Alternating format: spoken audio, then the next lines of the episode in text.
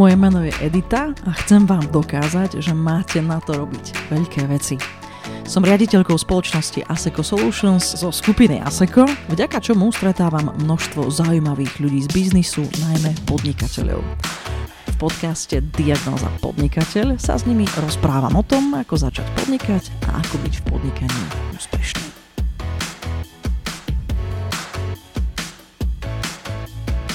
Mojím dnešným hostom je Andrea Podstrelencová. Andrea založila svoje podnikanie po 15 rokoch v korporáte. Projekt Holokolo má 2 roky a v súčasnosti pôsobí v desiatich krajinách a má ambíciu dostať sa do celej Európy. Svojím vlastným príbehom dokazuje, že mať rodinu nie je prekážkou v plnení si snov a viacerým ženám aktívne pomáha, aby aj oni zažili podobné úspešný príbeh. Andrea, vitajte. Ďakujem pekne za pozvanie, tešila som sa. Ja sa priznám, že si nepamätám, či sme si náhodou v telefóne nepotýkali. Možno áno, budem rada, ak ťa budem môcť oslovať, Edita. Tak e, teší ma. Ešte som to nespravila, že v podcaste si potýkam. Ja o to je to Edita. príjemnejšie. Ja som Andrea, ahoj. Teší ma. Andrea, tak e, prosím ťa, každému na začiatku dám takú šancu odpovedať rovno na takú otázku, ktorá je, že na telo. Ja som myslela, že nebude na telo, ale vyzerá byť, že je na telo. Čiže to urobím ako prvé a potom trošku poviem, že ako budeme mať e, tému dnešného podcastu. Takže prosím ťa, ja som povedala tvoju vizitku, ale skús nám tak jedným, jednou, dvoma vetami, nejakým krátkým stúpom povedať, že prečo by si vás zákazník mal vybrať? To je výborná otázka a poviem ti, že mal by si ju položiť každý e-commerce človek, ktorý vstupuje e, do, toho, do tejto oblasti a chce si vytvoriť vlastný e-shop. Čo bude tá jeho unique story? V čím sa bude mm. odlišovať? Keď si pozrieš, povieš si, že holokolové, to je reseller, kupuje, predáva cyklistické oblečenie. V čom je iný ako možno ostatní, ktorí veľmi podobné produkty po, ponúkajú. To som si položila hneď na začiatku. Preto napríklad teraz Holokolo je iba špecialista na cyklistické oblečenie. Všetky európske e-shopy majú napríklad aj bicykle a komponenty. Mm-hmm. Máme fokus iba na oblečenie. To je prvá veľká, veľká taká výhybka v porovnaní s tými ostatnými našimi konkurentami. Druhá vec, všetko mám skladom. Je február a teraz mám ako mizivé zásoby a mám 50 tisíc produktov na sklade. Rozumiem. Väčšina feedujú. Čiže u nás Chápem. štvrtok si chlapík povie, že ide bajkovať s kamošmi v sobotu a dajú si dobré pivko, kúpi dres a na druhý deň ho má. Hej? A aby mu bolo ešte lepšie, tak dostane k tomu nejaký pekný darček, ktorý aj zužitkuje. Čiže robíme alebo snažíme sa s tým klientom udržiavať aj takúto nejakú lojalitu do budúcna. Rozumiem. Tak e, téma dnešného podcastu znie ako mať skvelý e-shop a ja verím, že už po týchto prvých pár minútach všetci, čo počúvajú, vidia a vedia, že čo ich čaká a že sa teda dozvieme kadečo dobrého. Dúfam. Ale možno by sme mohli začať odplietať ten príbeh že od Adama, dobre? Takže prosím ťa, aký je tvoj príbeh, čo sa týka začiatkov toho podnikania a, a vedela si ty vždy, že budeš podnikať? Vôbec nie. Vôbec nie. Ja som úplne typický korporátny človek, mala som rada pravidla, mala som rada veľké stratégie, rada som reportovala investorom, no ale po tých 15 rokoch, keď som pôsobila vlastne primárne vo finančnom sektore, a riadila som ľudské zdroje v bankách a v poisťovniach, tak som sa začala nudiť. To je u mňa je to veľký problém, keď sa začnem, padnem do rutiny a začnem Toto sa... ja poznám tiež. začnem sa nudiť a to sa u mňa začalo veľmi diať a možno troška aj také vnútorné vyhorenie. Uh-huh. A som vedela, že potrebujem zmenu, ale takú veľkú zmenu. Že chcela som sa naučiť niečo nové. Už v tých ľudských zdrojoch som ako keby dosiahla to, čo som pomyselne chcela. Veľmi som túžila zmeniť sektor po tých, tom období tých financí som si vrala, že potrebujem niečo, niečo nové a úprimne ti poviem, chcela som zažiť zrazu, že svoj vlastný úspech. Úspech, ktorý bude môj, ktorý nebude možno toho pomyselného investora. Rozumiem. No a popri tom vlastne sa rozvíjal taký zaujímavý príbeh aj rodiny. Pred desiatimi rokmi môj muž tiež sedel vo finančnom sektore, sedel v banke, bol to, bol to obchodník a nudil sa, tak si pozeral nejaké cyklistické dresy, lebo on v porovnaní so mnou, on je veľký športovec. Keď Ty máš... si nie, nie športovec? Ne, ne, ne, keď máš tam napísanú otázku, že či bicyklujem, ja nebicyklujem. ja nebicyklujem a podnikám s cyklooblečením. K tomu sa asi dostaneme, len na tom aj ukazujem, že dá sa to. Jasne. Nemusíš mať ako keby hneď záľubu v tom, čo, v tom, čo robíš a v tom, čo chceš byť úspešný. No tak objednal si ten, ten dresoj, bol to nejaký Tour de France dres No a si tak povedal, že tak ja keď som mal problém ho zohnať, tak možno aj niekto iný na Slovensku bude mať o ňoho záujem. Tak kúpil ďalší dres a snažil sa ho predať. Jeho bracho, ajťák, študák v rámci nejakej svojej bakalárky mu urobil základný e-shop. Ale že základný. Tam vôbec si nevedel nájsť, kde vôbec je košík a o nejakých platobných brát, takých veci sa ani nebavme. Čiže keď dneska sa bavíme, že čo je skvelý e-shop, skvelý e-shop môže byť aj absolútne nedokonalý. Ak máš produkt, ktorý ten trh potrebuje. Mm-hmm. No a prebehol asi mesiac od tohoto vývoja tohto e-shopu a objednávali sme kachličky, normálne sme boli v nejakej predajni, môj muž zvojil telefón, volala pani, že ona by chcela kúpiť dres, nejaký Tour de France svojim mužom. My sme skoro padli, padli na zadok, lebo ešte to bolo v testovacom prostredí. Jasné. Tak Ani reklama. Nič. Tak sa predal náš prvý dres a potom ten príbeh išiel veľmi jednoducho. Dva sa predali, štyri sa kúpili. My sme mm. začínali s malým skladom u svokrovcov dole v garáži, normálne, že garažovka. No a popri tom tých, tých 10 rokov ja som stále ten biznis vlastne sledovala. Ono to prechádzalo popri mne.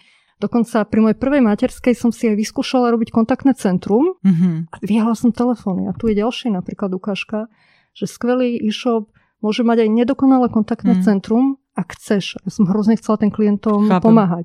Tu som kočikovala jednou rukou a druhou rukou som dýhala telefóny. A poviem ti, že radila som normálne podľa farby očí klientom a podľa toho, ako majú farbu vlasov bicyklu. A tak som sa nejak snažila ako keby im pomôcť s ich spotrebami. No tí klienti sa vracali.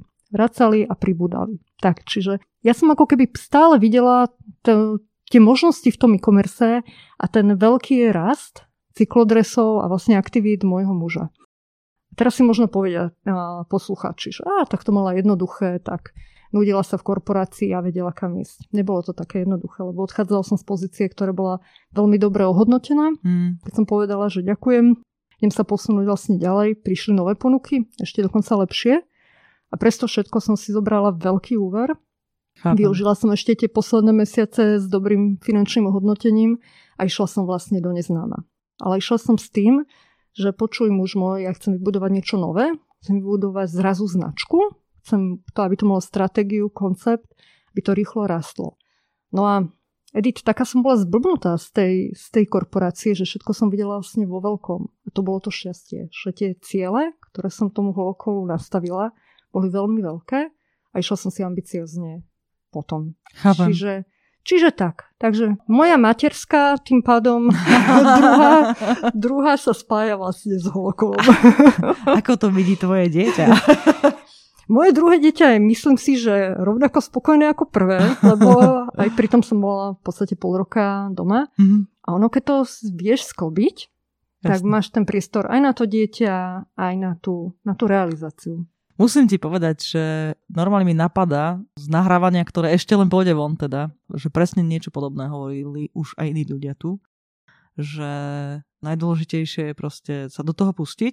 Hej. A druhá najdôležitejšia vec, že myslieť vo veľkom, že keď nemáš dlhý veľký cieľ, tak vlastne splníš ten malý a potom čo? Presne tak. Presne Takže to tak. je úžasné, že si to takto poňala. No, jedna vsúka, dobre, ale prosím ťa, e, ja to normálne fakt asi pustím do podcastu. Čiže chcem povedať, že je to úžasné, že keď, sú, keď sem prídu ľudia nahrávať so mnou, ktorí sú dynamickí, tak, tak sa to proste prenáša normálne aj vizuálne. Škoda, že to neprenášame, niečo vymyslím. A gestikulujú a ženy obvykle majú na rukách e, prstene, Áno. hodinky, všetko to počuť do toho podcastu. Ale vôbec to nevadí. Ja teraz chcem posluchačom povedať, že ja to proste nebudem vystrihovať. Patrí to k tomu, je tu atmoška. Tak radšej je pre mňa dôležité, aby ste cítili tú atmošku, než aby sme tu obmedzovali hostia. Dobre, tak teraz to všetkým oznamujem. A poďme na ďalšie otázky. Prosím ťa, prečo práve e-commerce? Prečo práve e-commerce? E-commerce je najrychlejšie a najdynamickejšie rozvíjajúca sa oblasť. A to ma fascinovalo. Mm-hmm. A mhm. úprimne ti poviem, že ja tým, že som bola vždy veľmi busy, mňa veľmi málo nájdeš v štandardných predajniach, kamenných obchodoch. Mm-hmm. Mne sa veľakrát stalo, že som tak sedela na predstavenstve, bolo 6 hodín večer a ja som popri tom objednávala pančušky môjmu trojročnému synovi do škôlky a využívala som... Niečo mi to pripomína. Niečo ti to pripomína. Čiže fungovala som stále na tom, na tom online spôsobe nákupu. A nielen ako možno ten klient, ale veľakrát som si pozeral, že wow, že toto bola dobrá filtra, že wow, túto so mnou pekne komunikovali. Fú, toto majú, toto majú krásne spravené banery. A som si vral, že toto je výborný spôsob, ako vie človek vlastne ponúknuť svoj tovar veľkému množstvu klientov. A vždycky, jak, sme sa, mm. jak si hovorila, rýchlo z toho Slovenska sa možno posunúť aj, aj ďalej. Ten tvoj produkt vedieť ponúknuť čo najväčšiemu počtu a, potenciálnych klientov. Tak preto ten e-commerce. Rozumiem. Napriek tomu je to veľmi tvrdý biznis a veľmi tvrdý veľmi, segment. Veľmi tvrdý a ja som prichádzala do e-commerce že s nulovými vedomosťami. Mm-hmm. Ja som nevedela, ako spraviť e-shop. Keď niekto povedal slovo výkonnostný marketing. Ja fakt z oblasti HR toho som veľmi nejaké connection v hlave nemala. Hej, netušila som, ako robiť reklamu.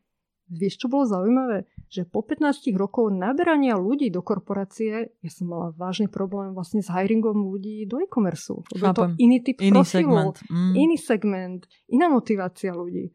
Čiže všetko bolo nové, no tak som vykasala rukavy a zastávam jednu vec, že keď niečo neviem, tak sa snažím to zistiť. Buď si kúpim nejak, ako oslovím nejakého konzultanta, alebo si kúpim tú službu, alebo naopak aj poprosím, možno iné veľké slovenské e-shopy pre šerovanie nejakých vstupov. Mm-hmm. Čiže nemám problém napísať, ja neviem, do Jimbimu Daliborovi, Čišmancovi a sa spýtať, ako to robí, keď už viem, že tým celým, celým prešiel. A obvykle takíto ľudia nemajú problém ani zdieľať nie, svoj know-how. Nie, nie.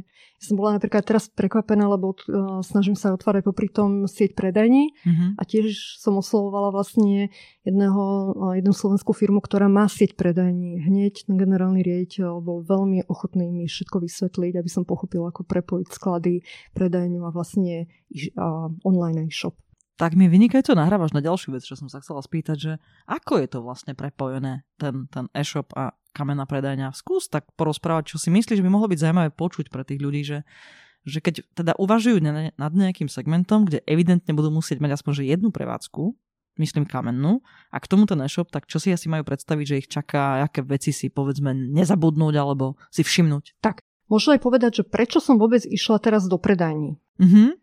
Sú to dve dôvody. Pre mňa prvý je taký ten brand awareness alebo budovanie toho mena. Mm-hmm. Hej, lebo je úplne iné, keď máš e-shop a keď máš e-shop a je tam predajňa, alebo je tam výdajovné miesto. Už si zvyšuješ ako keby takú tú dôveryhodnosť toho shopu, to je jedna vec. Jasne. A druhá vec, niektoré naše produkty sú radovo veľmi drahé a viem, že keď už človek má kúpiť si bundu za 200 eur alebo za 300 eur tretry, tak je rád, si ich vyskúša a kľudne vlastne príde. No. A keď som vlastne išla do toho, že ideme rozbehnúť predajne, tak jasné, že prvá varianta tá napadne, ok, utvorím predajňu, utopím tam tovar a vlastne budem doplňať z e-shopu do predajne. Len zrazu, keď som si uvedomila, že pri nejakých 250 metrov tam potrebujem dať 4000 až 5000 kusov produktov, mm. no neutopíš to tam. Čiže hups. A už začínaš hľadať nejaké IT riešenie, ktoré ti vlastne prepojí sklad a aj tá predajňa bude online sklad. Čiže veľakrát sa teraz hrám s takými myšlienkami, že John v UK si objedná jeden tovar, ktorý mám reálne na e-shope, na sklade, jeden mám príklad v bratislavskej predajni, jeden mám v pražskej predajni. A jak to vzá, tam v pozadí musíme všetko vlastne poprepájať, by to všetko prišlo centrálne do Bratislavy, odtiaľ sa mu to posielalo. Je tam za tým aj veľa matematiky, lebo si musíš vypočítať, či mu to pošlo v jednom balíku, alebo príklad v dvoch zasielkách, hej, mm-hmm. sa shippingy a tak ďalej. Čiže je to hrozne zaujímavé a poviem ti, že je to veľmi sexy takáto práca, lebo využívaš aj matematiku, aj kreativitu a vlastne na konci stále rozmýšľaš, ako to najlepšie uľahčiť tomu klientovi. Musím ti povedať, že ja som taká typológia, že ja si vždycky musím niečo nás, čo študujem. Naozaj. Celá rodina ma pozná tak, že proste veľmi, veľmi veľa čítam a mám také fázy. A ja musím ti povedať, že mám e-commerce fázu, hej. Mm-hmm. Čiže ja ti verím, že je to veľmi zaujímavé, lebo tak veľa rôznorodých vecí sa dá riešiť proste pri, pri tomto biznise. Samozrejme, keď to chceš robiť dobre a keď o tom uvažuješ a keď to koncepčne niekam posúvaš, no tak dúfam, že čo najviac od teba sa teraz dozvieme. Uvidím. Tak um, predsa ešte chvíľočku, poďme naspäť, ešte mm. chvíľočku rolujeme dozadu. Nie je to veľmi obvykle, že žena začne teda podnikať s tým cyklooblečením. Ty si naznačila vlastne, že ako to bolo previazané na tvojho partnera, manžela, ako hovorí správne. Áno. Tak e, o tom chvíľku rozprávaj. Hovorila si, že, že vlastne ty nie si fanda, v podstate nie si sportovec. Ako sa to dá, aby si to človek obľúbil? Lebo sa mi zdá, že si musíš nejako obľúbiť tú vec, čo robíš, aby si ju vedela robiť dobre. Či? Od začiatku kariéry v podstate ti poviem, že ponúkala som produkty, ku ktorým som nemala nejaký vzťah. Mm-hmm. Napríklad poistku, keď som vošla do poistenia, som si o prvýkrát dávala, keď som bola súčasťou predstavenstva tej, tej poisťovne. Chápem. Ale vždy som sa na tú firmu pozerala, či má potenciál a či sú, tam, či sú zákazníci, ktorí si ten produkt kúpia. Hej, a rovnako to pozeral pri tej cyklistike. Mňa možno ako keby nefascinuje tie funkčné prvky, ktoré mi vysvetľujú tí výrobcovia, na čo to je, ale páči sa mi tá hravosť, ten dizajn. Lebo mm-hmm. mám rada módu, takže to Rozumiem. som si tam našla.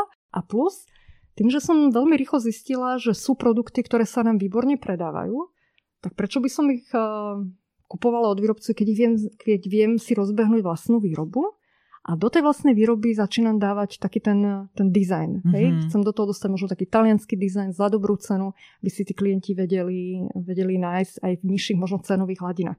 To ma na tom baví. Že Rozumiem. dávam tam troška možno taký ten fashion alebo taký ten ženský pohľad, mm-hmm.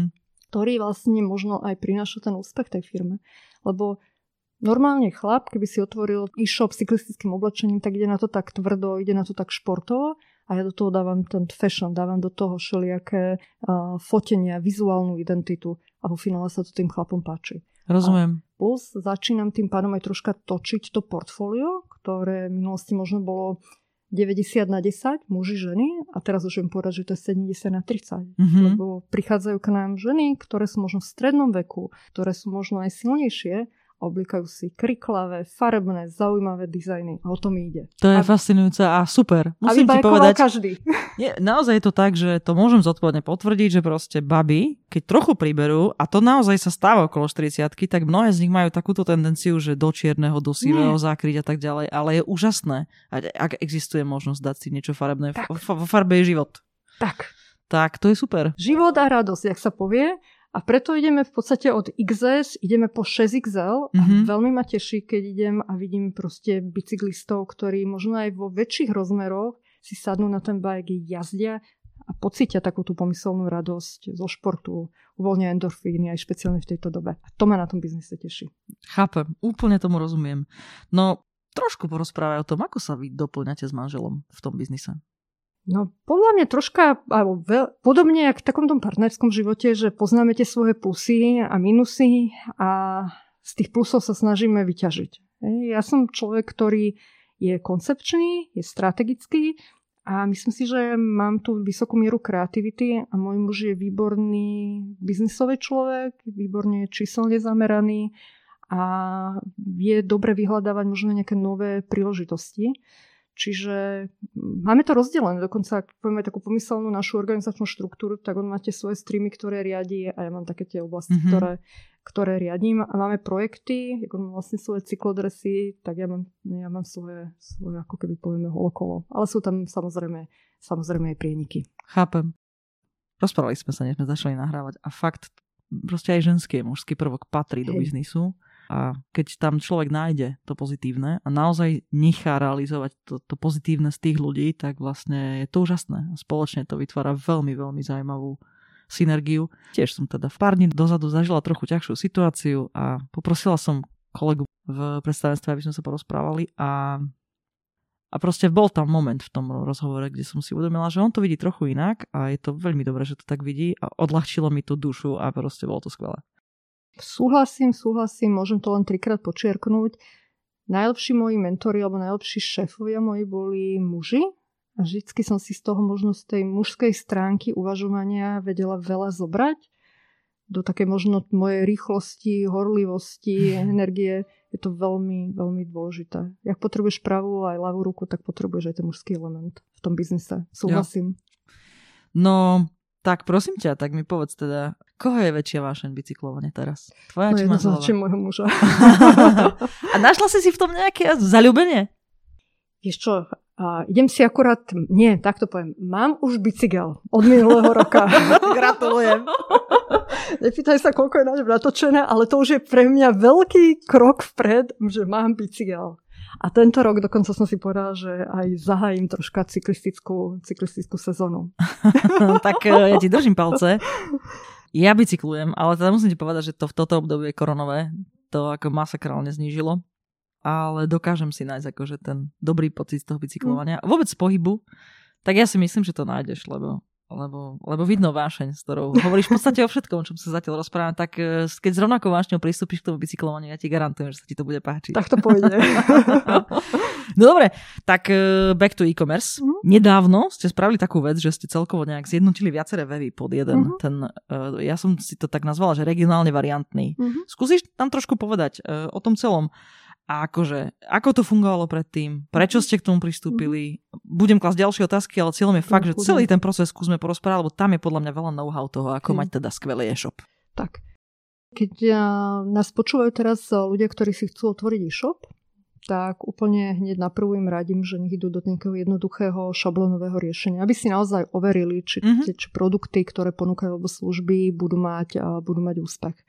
Ale hneď po krátkej dobe vlastne zistíš, že potrebuješ potrebuješ niečo inak, potrebuješ niečo lepšie a v podstate my za tých 10 rokov sme na nejakom štvrtom, štvrtom riešení. Hej. A keď už sme teraz hľadali naozaj že veľké riešenie, tak už to bolo veľmi náročné, lebo mnohí napríklad tí dodávateľi ako keby ešte stále pokulhávajú napríklad v jazykových mutáciách. Mm-hmm, sme áno. možno 3-4 roky mali veľký problém a preto sme aj menili. Že keď povieš, že chceš ísť na Ukrajinu alebo chceš ísť do Rumunska, hej, a už to Ukrajina, azbuka, jedno s druhým, už je to veľký problém. Nemajú k tomu doriešené RP systémy, hej, lebo mm-hmm. ty, ty nehľadaš len CMS, ty prídeš do nejakej fázy, kde potrebuješ RP systém, potrebuješ sklad, potrebuješ účtovníctvo, potrebuješ to prepojiť príklad na predajne. O tom je veľa, dodávame to. A už je, už je big issue, čiže... Jo to je jedna vec. Potom, keď si hľadaš dodávateľa, musíš hodne zvažovať, či ti dodá napríklad aj zdrojové kódy, lebo nie je dobre byť dlhodobo vazalom. Jedna vec, že môžeš byť, mať externého dodávateľa, on ti bude aj vyvíjať ďalej, ale prídeš do fázy, keď zistíš, že to je nákladovo absolútne neoptimálne, že si potrebuješ začať budovať aj ty svoj systém. Aj tým ľudí, čiže potrebuješ aj zdrojové kódy keď je to veľmi zložité cms tak tých interných ľudí musíš nejak zaučiť a musíš mať s tým externým dodávateľom napríklad dohodnuté podmienky, aby ti ich zaučil. Čiže toto všetko ja som si vlastne spisovala vopred, keď som začala dodávateľov oslovať na to, aby som našla taký ten najvhodnejší, najvhodnejšieho partnera mm-hmm. na dlhodobejšiu spoluprácu.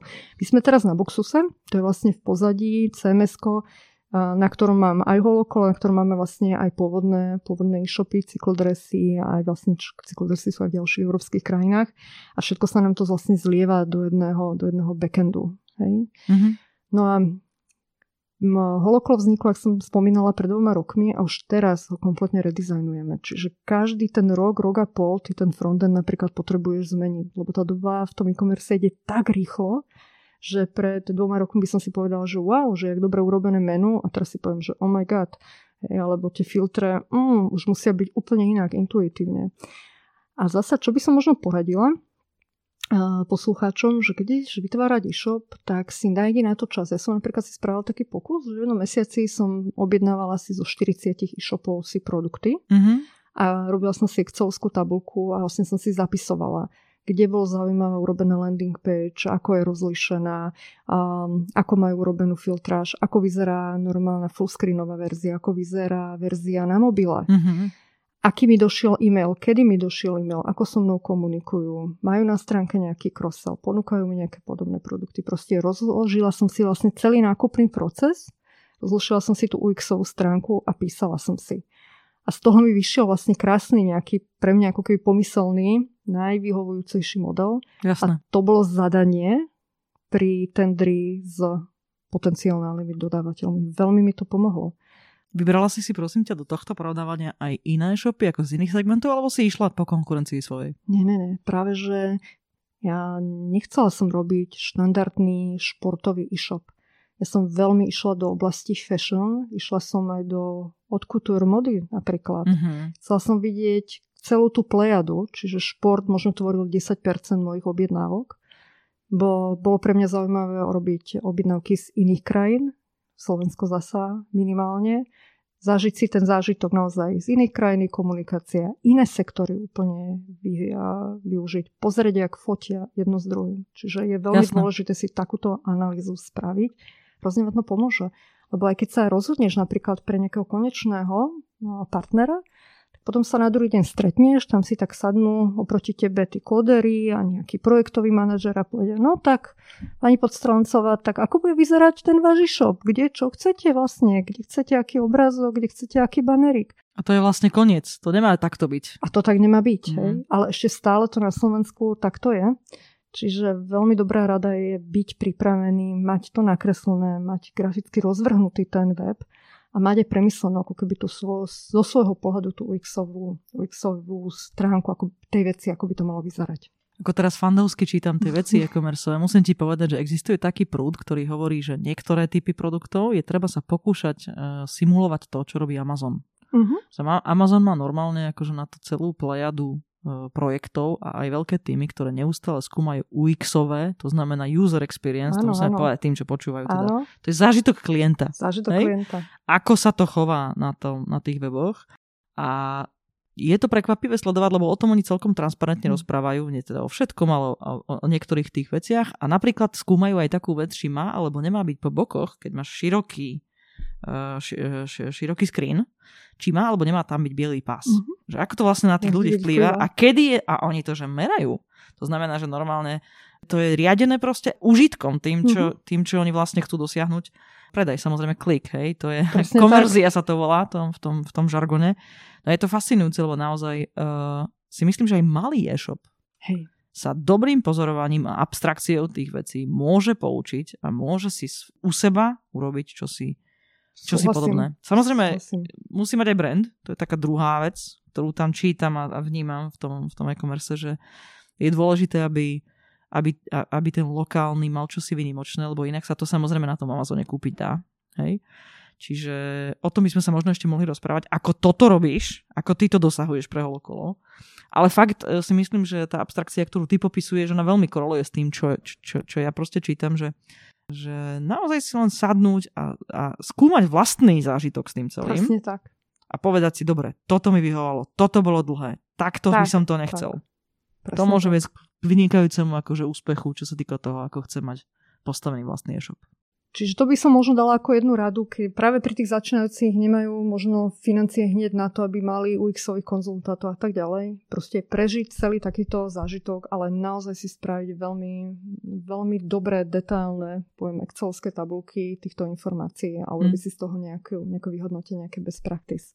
Ale možno Edith, ešte jedna vec predtým, tá je tiež dôležitá, už prísť na takéto stretnutie s nejakým vlastným brandom. Mm-hmm. Vieš, my napríklad pred tými desiatimi rokmi, tak čo ide ten môj muž predávať cyklodresy? No tak ako nazve e-shop? Podľa kategórie cyklodresy SK, hej? celý, celý šťastný a akú, akú kreatívnu vec, vec vymyslela. Veď na prvú mi hovoril, si pamätám, veď budú ľudia hľadať cyklodresy, tak kliknú na cyklodresy. Ono to bolo fajné na prvý pol rok. Kým zistil chalan, že o jeho cyklodresy je veľký záujem, a chceli ísť do Čiech a chceli ísť do Polska a už sa to nevedelo volať cyklodresy. Tak už sme boli zrazu od žižla kolarži a už to, a už to alebo sme boli bringaž mezek v Maďarsku a už na to veľký branding neurobíš. Hmm. Už na to neurobíš jednotné písmo, už ti to rozhadzuje web, lebo to bringaž mezek je dlhšie. Tvoje, tvoje cyklodresy sú príklad kratšie. Inak krásne ja som maďarčine, ja teda hovorím maďarsky, takže úplne rozumiem, o čom hovoríš. Chápem, chápem. A, a veľa možno tých začínajúcich e-shoperov, oni si to vôbec neuvedomujú, hmm. že jak sakra ten názov, jak ten brand je veľmi dôležitý. A nielen, si, nielen ho dať si možno vytvoriť, ale aj vizuálne, nielen, nielen názov, ale aj vizuálne musí byť dobre spravený, lebo vy neviete, či za rok, dva zrazu nezačnete možno predávať vlastné produkty a zrazu mm. ten brand budete chcieť dať na tričko, budete ho chcieť dať na nohavice, budete ho chcieť dať na peračník. Musí to dobre vyzerať. A plus, keď sa vám bude dariť, a verím, že mnohým našim posluchačom sa bude dariť, tak aj konkurencia nespí. Čiže byť bez ochrannej známky je tiež veľmi, veľmi, veľmi nedobré. A ja ešte predtým, ako som vlastne začal vyvíjať web, tak som oslovila aj advokátsku kanceláriu, ktorí vám vedia vlastne zabezpečiť ochrannú známku buď len v rámci Európskej únie alebo v rámci aj celého, celého sveta. A tým pádom ste v bezpečí a môžete kľud, s kľudom uh, uvažovať v budúcnosti napríklad aj o vlastnej výrobe. Myslím, že to bol 7. podcast. Bol tu Michal Pastier. A presne k tomu sme sa dostali, on sa teda venuje brandingu a hovoril, že to je ako vec, na ktorú veľmi veľa ľudí zabudne. Ale že nielen, že e-commerce ľudia, ktorí podnikajú, proste kade tade sa stretáva s tým, že ako si na úvod nedomyslia, čo by sa mohlo stať keby. A ako by nevedeli si predstaviť tí ľudia tú situáciu, že môžem, no fakt sa mi môže stať, že budem chcieť mať vlastný produkt, budem chcieť ísť do zahraničia a že sa teda bežne stretáva s tým, že ochrana známka, že, že to je akož dosť slabé povedomie zatiaľ na Slovensku, čo sa týka ochranných známok. No a potom druhú vec, čo teda fakt zvrozňoval, že akože uh, zarezervovať si domeny, že to je ako elementárna vec. A Mišo je napríklad aj otec holokola. Michal ho aj vymyslel a aj s Rudom Letkom ho nakreslili. Fakt? Čiže Big Name vlastne stojí za, za veľa marketingových aktivít v rámci holokola. Tak to je skvelé. To inak uh, niečo hovorí o tom holokole, sa priznám.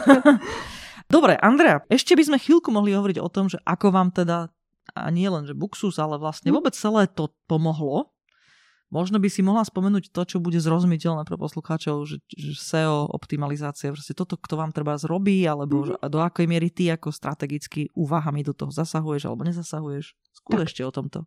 Zasa, budem, budem sa snažiť možno pomôcť práve tým začínajúcim e-shoperom, ktorí si povedia, no tak nejak som to spustil a teraz čakám, pri, či príde objednávka. No príde len veľkým zázrakom bez nejakej market, výkonnostného marketingu a nejakých Google Ads, jednoducho povedané. To sa ťažko v dnešnej dobe rozhýbe. Ja keď som začínala, som slovo výkonnostný marketing a nejaké, nejaká Google reklama, Facebooková reklama, že vôbec netušila. Mm.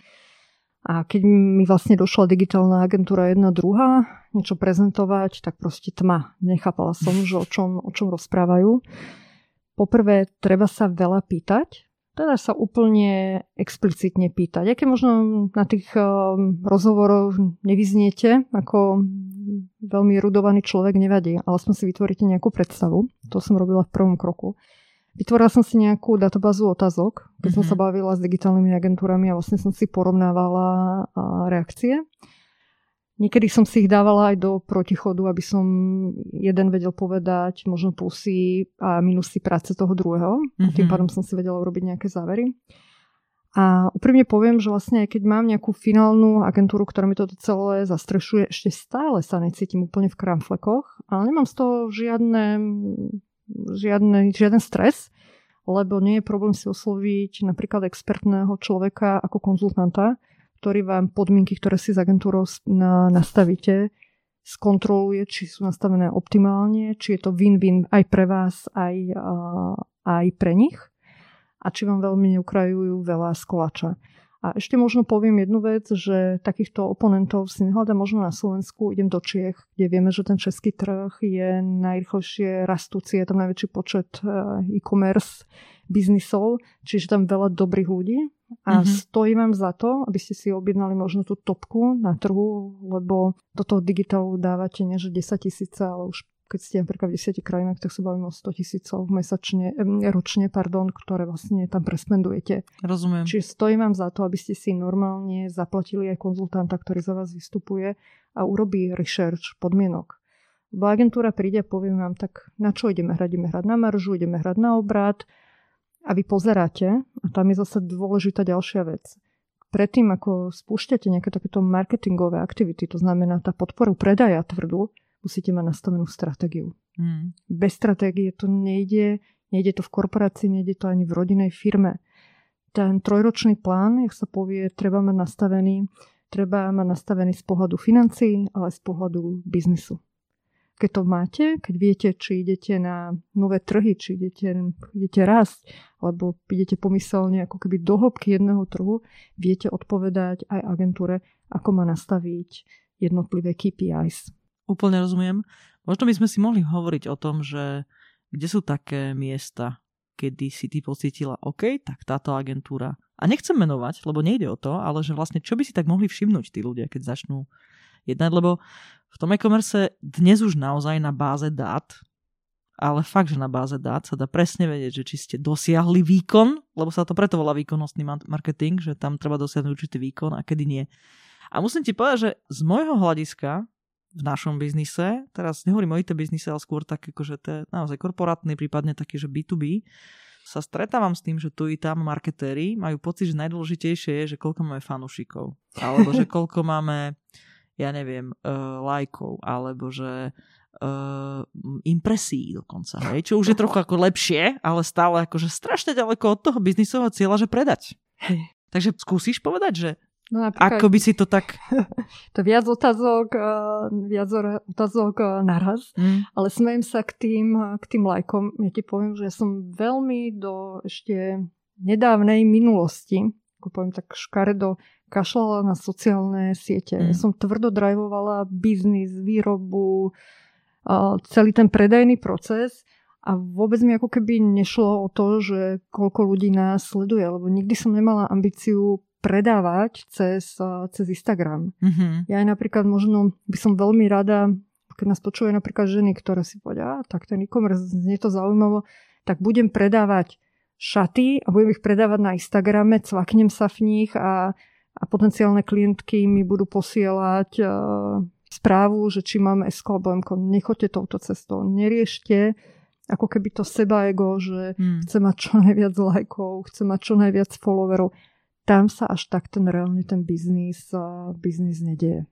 Rozmýšľajte inak, rozmýšľajte vo veľkom, že byť do troch rokov, ja neviem, na piatich trhoch, uvažujte o e-shope a nie možno tou formou toho, toho social. Tie sociálne siete využívať čisto iba na budovanie brandu. Mm. Keď chcete skôr ukázať, ja už hovorím, že pre mňa je skôr dôležité ukázať ten employer branding, tú kultúru tej firmy, kto u nás robí, prečo u nás tí ľudia robia, jak sa u nás krabice vybalujú, jak sa, jak sa u nás robia fotoshootingy, čo si objednávame. Zákulisie. To zákulisie toho, mm. ukázať, jak sa striha dres, jak sa, keď si poviete, že chcete mať Pokémonov na drese, čo vieme vyrobiť, ako sa to udeje.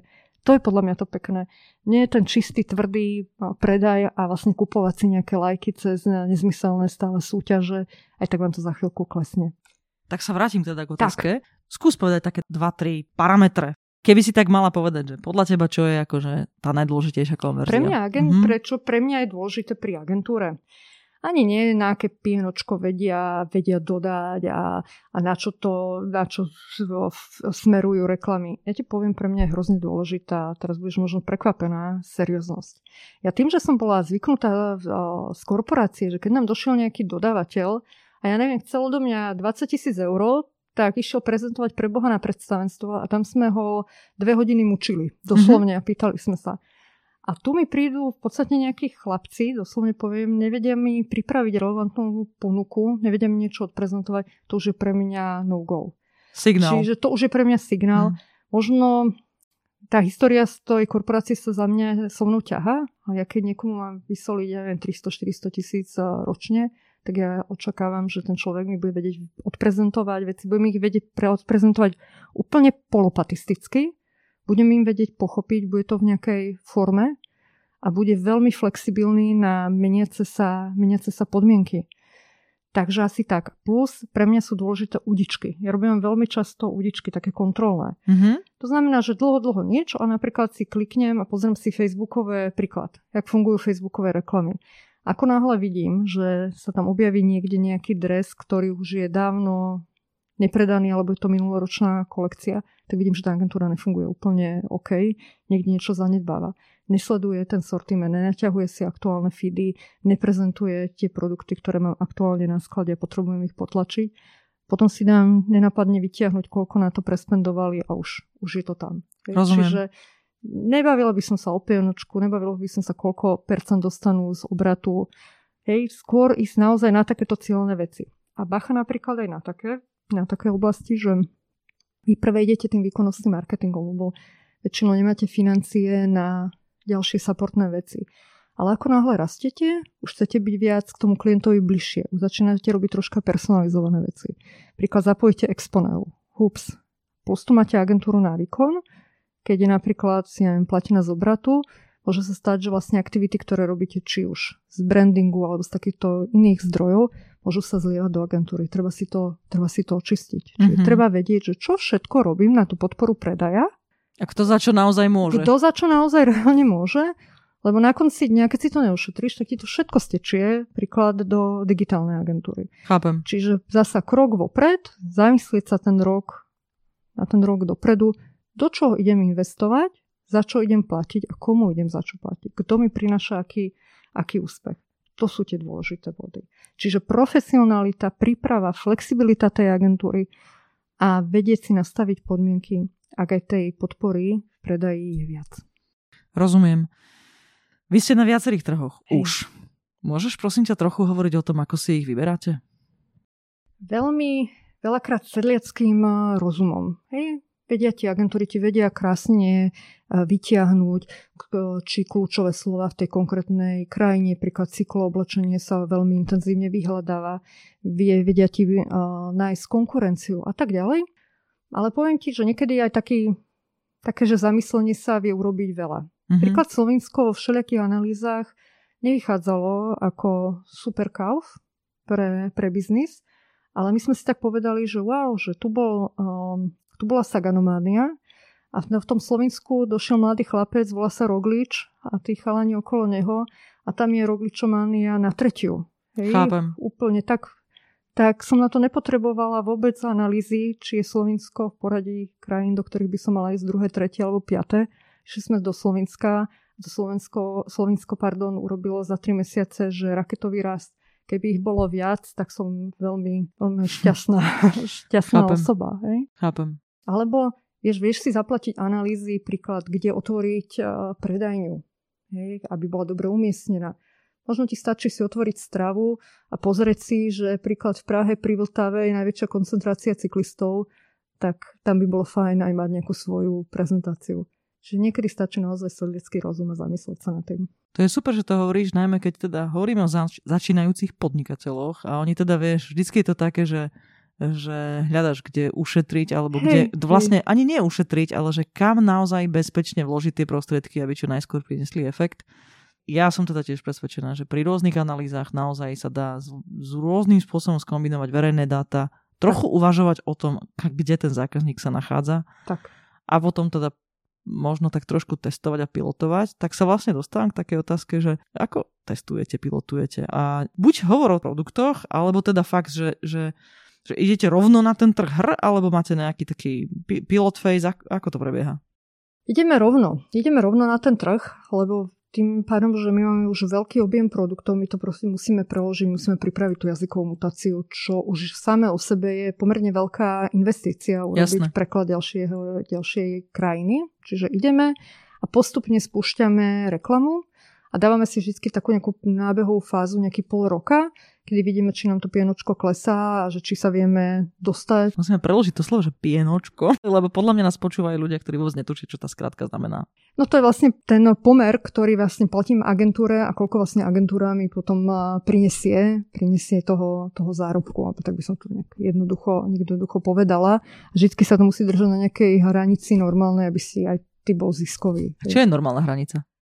No tak pre mňa ideálne by niekde okolo 12% sa dostať, 10-12% mm-hmm. to už je, to už je Amerika, hej. Jasné. Keď sme išli na UK, sme boli a na začiatku niekde okolo 60%, čo je šialené, hej, že dotuješ, dotuješ tú krajinu, ale potom to pekne začína postupne klesať. Lebo tam je taký efekt snehovej gule. Presne tak.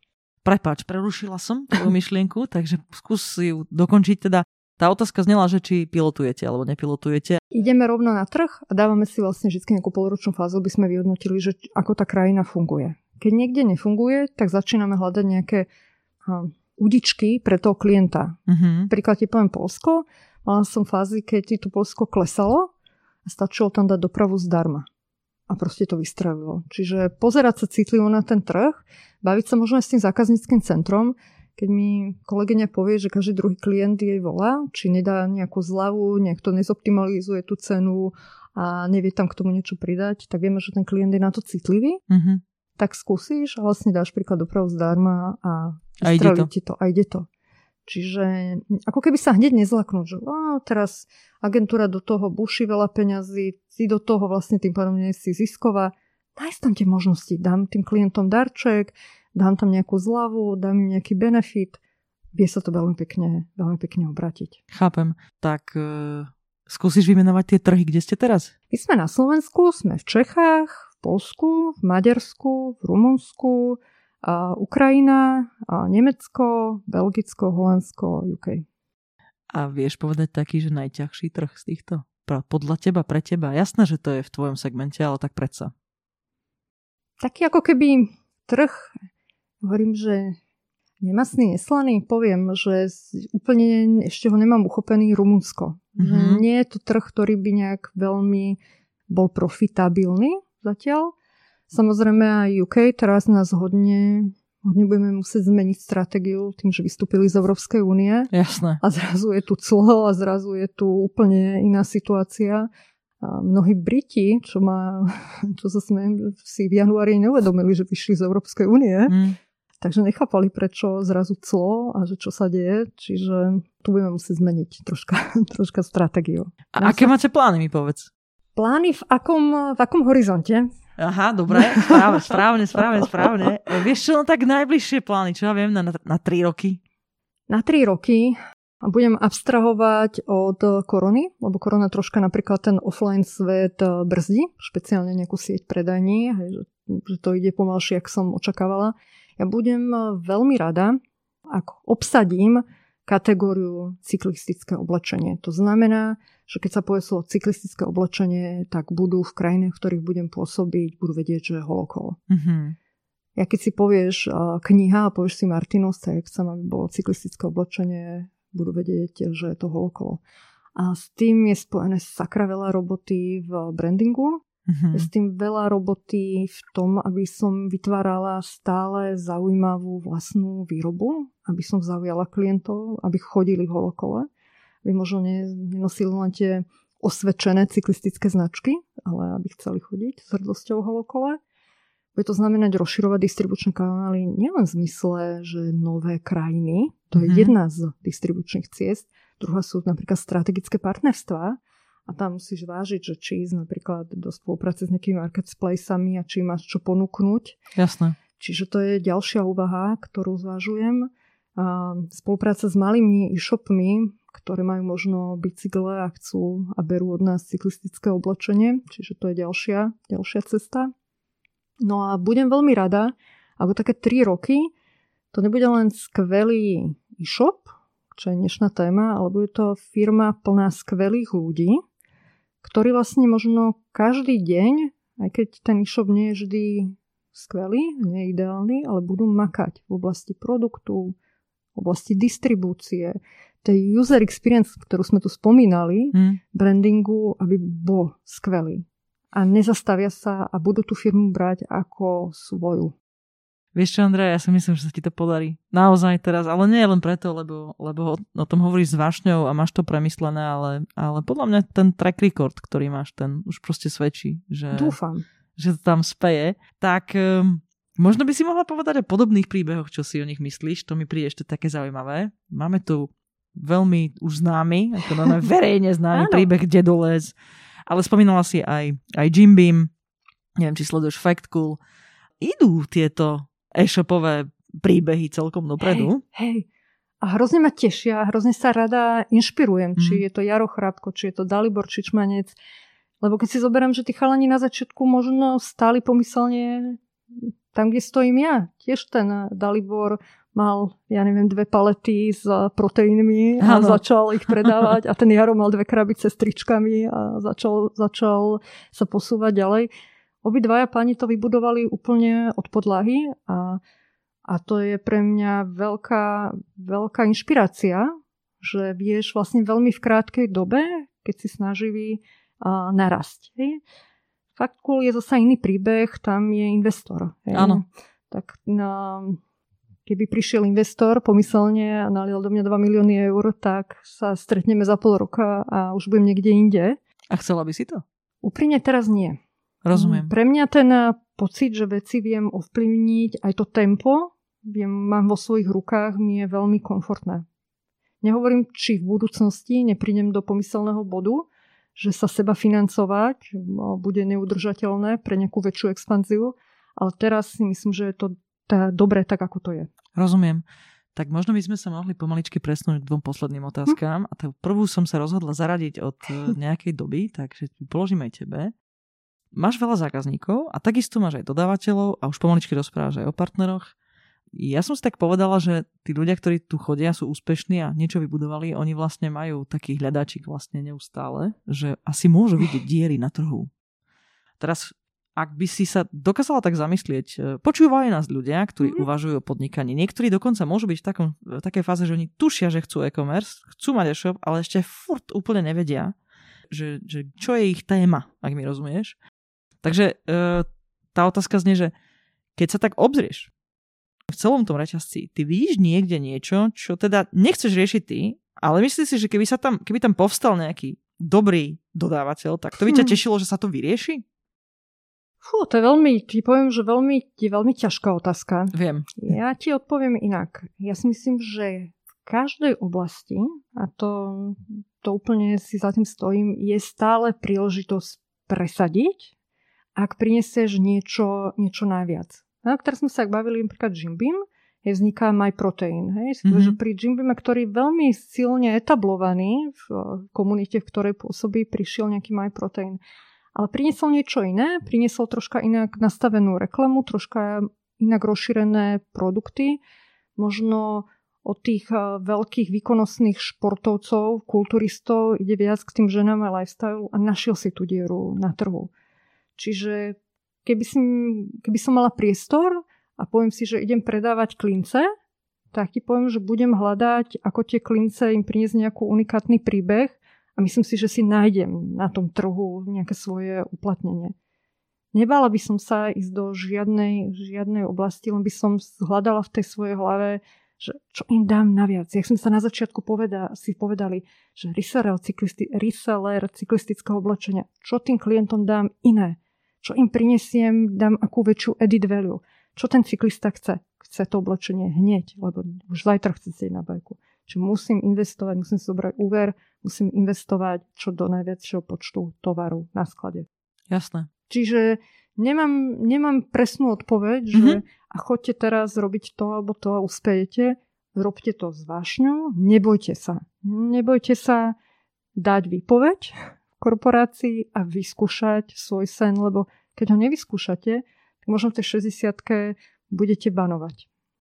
Veľmi pekne si odpovedala na moju poslednú otázku bez toho, aby som ju položila. Chcela som zaramcovať, že keby si teda mala dať nejaké tri kľúčové rady tým budúcim podnikateľom, či už malým, či stredným, možno v tvojom prípade by bola odpoveď, že veľkým, lebo ty myslíš vo veľkom, tak čo by to bolo? Mm-hmm. Ale ja myslím, že si vlastne odpovedala pre mňa jednoznačne nebať sa. Veriť si, lebo každý človek má v sebe potenciál a hlavne ženy veľakrát na Slovensku možno ten potenciál si aj neuvedomujú a ako keby siahajú po tých ľahkých riešeniach. Vieš, veľakrát na jednej strane, možno ako, ako mentor sa teším, keď vidím, že žena na materskej príklad začína, neviem, podnikať, na Instagrame predávať nejaké manďušky, lebo je na materskej dovolenke, mm. popri tom niečo šije pre deti. Ale na druhej strane si hovorím, bolo by fajn, keby našla v sebe tú silu a pretavila to možno do niečoho väčšieho, možno do úplne iného druhu podnikania, jak to, čo mi v takej tej svojej safe zóne, že teraz mám dieťa, tak idem niečo ponúkať s, s deťmi prečo by tá žena nemohla ponúkať nejaké IT riešenie, alebo by nemohla ísť do čisto nejakej technickej oblasti, alebo si otvoriť e-shop s lyžami. Je to nič zložité. Keď si sadneš, spočítaš si, koľko máš financií, jak, jak si to vieš rozložiť, určite ti vidia aj na malý e-shop, na základné riešenie, na malú, malý sklad tovaru, stačí sa rozbehnúť a nakresliť si to, urobiť si stratégiu, urobiť si takúto svoju SWOT, SWOT analýzu. Andrea, veľmi pekne ďakujem, že si nám porozprala o tom, ako mať skvelý e-shop a chcela by som ti povedať, že bol to pre mňa zážitok tento rozhovor. Prajem ti len to najlepšie v biznise, aj v osobnom živote a dúfam, že sa za nejakú dobu zase uvidíme a, a budeme vidieť, ako sa ďaleko posunul príbeh Holokola. Budem veľmi rada, ďakujem ti za, za túto možnosť troška porozprávať a priblížiť svoj príbeh poslucháčom. Pekný deň ti prajem. Aj tebe všetko dobré, ahoj. Počúvajte podcast Diagnóza podnikateľa aj na budúce. Príde výborný host a porozprávame sa o tom, ako si vyberať dodávateľov a partnerov tak, aby ste boli úspešní. A nezabudnite, ku každému podcastu sa viaže aj blog na www.diagnozapodnikateľ.sk.